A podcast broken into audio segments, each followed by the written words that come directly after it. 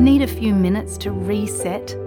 Great Minds is a podcast from SBS that guides you through different meditation styles from around the world. Listen wherever you get your podcasts.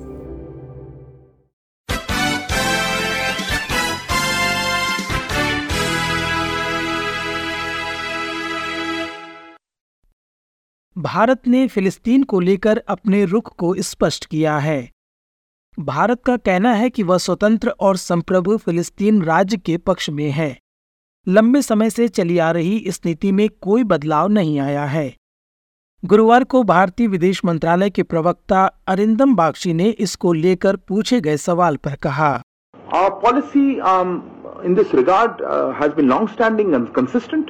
India has always advocated the resumption of direct negotiations uh, towards establishing a sovereign, independent and viable state of Palestine, living within secure and recognized borders, side by side, at peace with Israel. And I think that position uh, remains the same.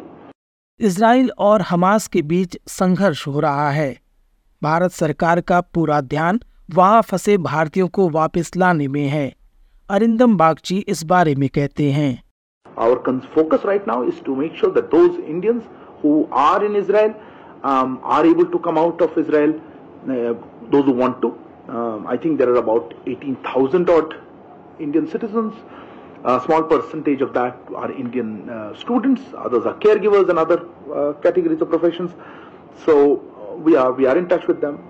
Um, there is conflict going on, is of concern, but uh, I would request the Indian citizens there to follow the advisories issued by our mission in Tel Aviv, and they are the best judge.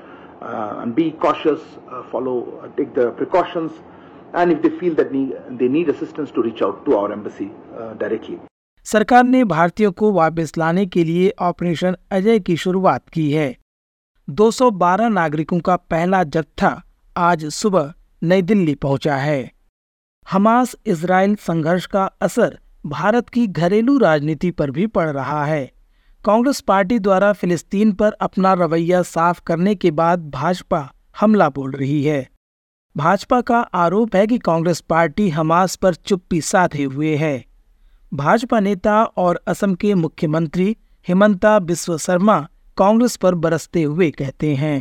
Congress का जो resolution है, उसमें terrorism का बात भी नहीं है, Hamas का बात भी नहीं है माँ और बेटाओं को जो होस्टेस बना के लेके गया है, उनका भी बात नहीं है। आज भी डेढ़ सौ लोग होस्टेस है, उनका बारे में भी बात नहीं है। खाली पैलेस्टाइन का बात है। इसी तरह पाकिस्तान का बयान भी ऐसा ही है। तो इसीलिए कभी कभी मन में ये प्रश्न होता है कि कांग्रेस पार्टी अगली बार अपना सरकार भारत में बनाना चाहिए कि पाकिस्तान में बनाना चाहिए पाँच राज्यों में हो रहे विधानसभा चुनावों को लेकर भाजपा और कांग्रेस पार्टी के बीच वार पलटवार का खेल जारी है। राजस्थान मध्य प्रदेश और छत्तीसगढ़ में इन दोनों पार्टियों के बीच सीधा और कड़ा मुकाबला हो रहा है, जबकि मिजोरम और तेलंगाना में दूसरी पार्टियाँ भी मैदान में हैं। मध्य प्रदेश में कांटे का मुकाबला देखने को मिल रहा है। राज्य में भाजपा सरकार को भ्रष्ट और निकम्मी बताते हुए कांग्रेस नेता प्रियंका गांधी कहती हैं। उम्मीद ही नहीं रही। तो आगे कैसे बढ़ पाओगे? आपका विकास कैसे हो पाएगा? सबसे बड़ा व्यापम का जो घोटाला हुआ यहाँ पता नहीं कितने दस, कितने लोग मर गए उसमें। किसी ने इंक्वायरी जाँच तक भी नहीं कराई। और वही सरकार चली जा रही है चली जा रही है। माँ नर्मदा पे घोटाला महाकाल में घोटाला मंदिर में जो मूर्तियाँ लगाई हैं उस पर भी घोटाला। तो थक नहीं गए हो आप?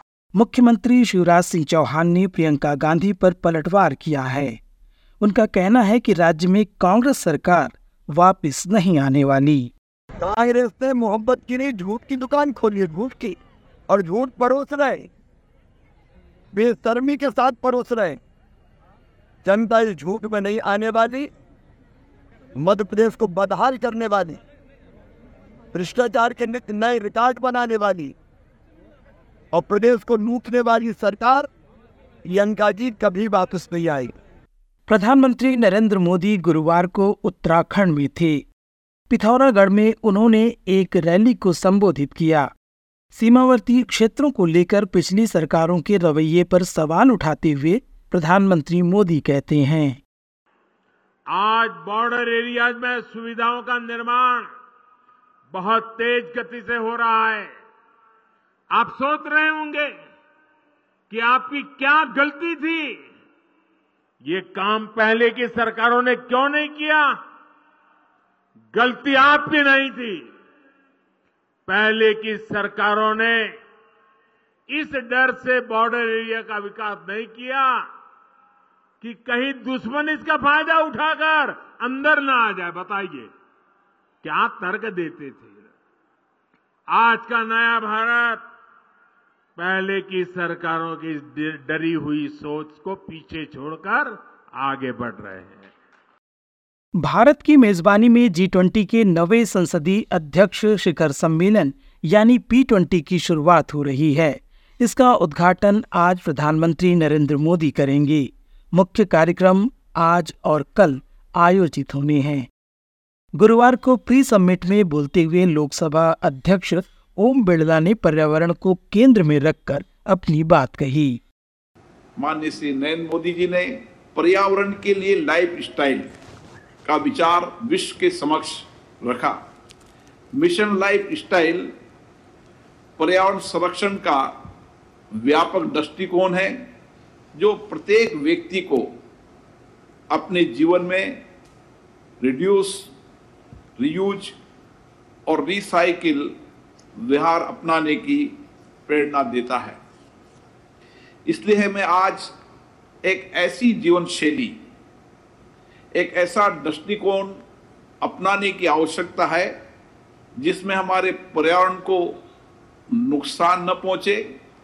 ये हम सबका व्यक्तिगत और सामूहिक दायित्व है। भारत कनाडा के बीच राजनयिक विवाद का असर इस सम्मेलन में दिखाई पड़ रहा है। कनाडाई सीनेट की स्पीकर ने इस बैठक से दूरी बना ली है। वैसे जी ट्वेंटी में शामिल अधिकतर सदस्य देशों के प्रतिनिधि इस सम्मेलन में भाग ले रहे हैं। भारत से आज की रिपोर्ट में बस इतना ही। मैं विश्व रत्न एस रेडियो की हिंदी, सेवा के लिए।